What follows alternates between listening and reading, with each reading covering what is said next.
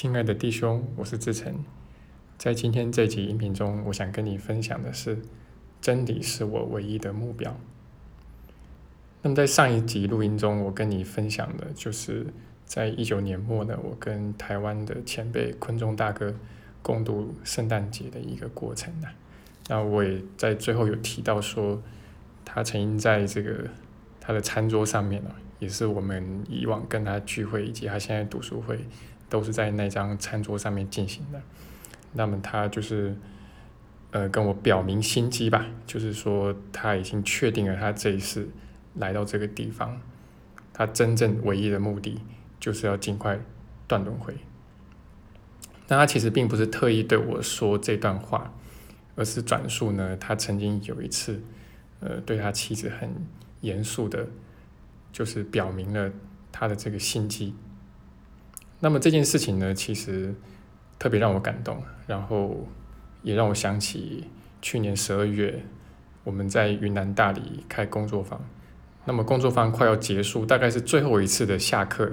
十分钟啊，就有一个弟兄呢，呃，他是从这个福建这边过来啊，那呃广东这边过来，然后呃也上过我几次课，那么他就在下课在抽烟的时候啊，就。这个跟我闲聊啊，就说这个他上过的一些、看过的一些其他的灵性老师，那包括可能也有奇迹课程方面的老师吧，我不不晓得啊。但是他说，那，这些老师呢都会讲到很多用的层次啊，因为我们知道这个中国哲学里面就有所谓的体跟用这两方面嘛。哦，那呃，就是说奇迹课程。里面所说这个奇迹跟宽恕，到底在我们的现实生活中有什么作用啊？他觉得我应该多讲一讲这个奇迹在现实的作用到底是什么。不因为这个也就是下课十分钟时间了，那其实我那时候也有点疲倦了，因为就是四天的课程嘛，那我就没有很详细的去回应他。那这个其实过去这几年呢。我们都一直在致力于这个传达原汁原味的奇迹课程呢。这个应该是说我从最开始出来教学的时候就下定了这个目标。那么我也曾经跟圣灵表明心机啦，哈哈，也是表明心机，就是说这个，呃，如果说我尽力去传达奇迹课程的原汁原味，啊，那就算是因此而。收到的学生比较少，赚的钱比较少，那都没有关系，只要我可以活得过来，哈，活得下来，基本上哈可以过得去，我就愿意去做这件事情。那后面他给我的回报是，当然远超过这个了，不管是内在或者是外在的。那不管怎么样，这个是我这几年一直在努力去达到的，不见得一定随时都能够达得到，但这是我的努力的目标。好，那，嗯，老实说啊，如果你去看一看奇迹课程本身哈，因为既然提到原汁原味嘛，那我们就是回到原文，对吧？好，那你看一看奇迹课程本身呢，它似乎没有谈到什么现实的作用啊，就是奇迹课程啊，它谈到奇迹到底有什么现实的作用，好像几乎没有。好，不论是说这个会使你在事业上更成功，赚到更多钱。或者说，在经营事业的时候会更顺，或者是一些看起来不那么俗气的所谓现实的作用，譬如说，呃，夫妻的感情变好啊，亲子关系变好啊，等等。好，甚至连这个呢，他其实也都没怎么提到。那甚至在他正文的十七章第五节里面，他还暗示你说呢，这个你在学习宽恕的过程中，可能会有一阵子。你的人际关系会急转直下。那甚至在他练习手册的一百五十五课最开头啊，他就说呢，当你学了奇迹课程啊，就是说开始在活出宽恕之后啊，那这个你在别人眼中看起来怎么样？别人看你觉得你跟以前好像也没有什么太大的不同，你跟他们好像也没有什么太大的不同。也就是说，你的外在啊，就是说现实层面啊。呃，可能不见得有什么很大的改变，但是当然呢，它要对照的就是你的内心你的内心你很清楚明白，你的平安增长了，而那才是最重要的。那实际上呢，我自己学了奇迹课程到现在已经快十年时间，然后这十年的过程中，其实我自己的内在跟外在都发生了非常大的转变。那如果说就外在或者说现实的作用来说，毫不夸张的说，我的确是提早了大概二十五到三十年就过上了自己想过的那一种生活。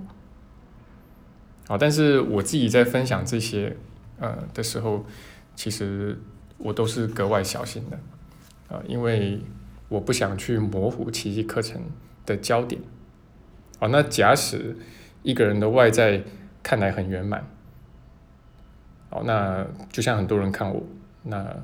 我也会认定那是内在圆满的自然呈现。哦，因为我很了解这整个过程是是怎么样一回事。啊，也就是说你在外在得到的一切，其实都是呃宽恕。所带来的一个副产品呢，好，它是内在圆满、内在平安的一个自然呈现。好，那其实你说过上自己想过的生活，那真的也不是刻意去追求来的，啊，那就是回应了上天的指引，然后一步一步的去走，那绝对不可能是我们的小我事先可以计划的出来的。好，但不管怎么样。就是我也跟大家一样有小我，然后有的时候也都会受到小我的吸引，注意力会跑到外面去，啊，那会放在，呃，不是放在内在的圆满，是跑到外在的圆满，在外在去追求圆满去了，也是都会，啊，但是不管怎么说呢，就是再把自己拉回来就好，那总是每天透过操练，透过研读课文，然后透过去活出宽恕啊，重新的让我们的心。锚定在上主，好，然后还有锚定在真理上面，那这样的话就能够最大程度避免我们不会跑偏，不会走弯路。那我最近呢有翻译了一些奇迹课程的练习课，然后特别是它这个下篇，下篇的每一课都只有两段导词，啊，就是一些导词。那么，呃，它里面有一些课呢是我自己非常喜欢，最近读起来也很有感受。它其实目的只有一个，很简单，就是提醒你，你的目标是上主。好，不要把目标弄错了。好，那这最后呢，我也跟你分享，就是我先前翻译的有一课两百三十一课，标题是“父啊，我只愿一起你来”。那我的翻译是这样的：第一段，父啊，我能找的除了你的爱以外还有什么？或许我以为自己找的是其他的东西。我给它起了许多不同的名字，但自始至终，我唯一想找的就是你的爱，因为再也没有什么是我真想找到的。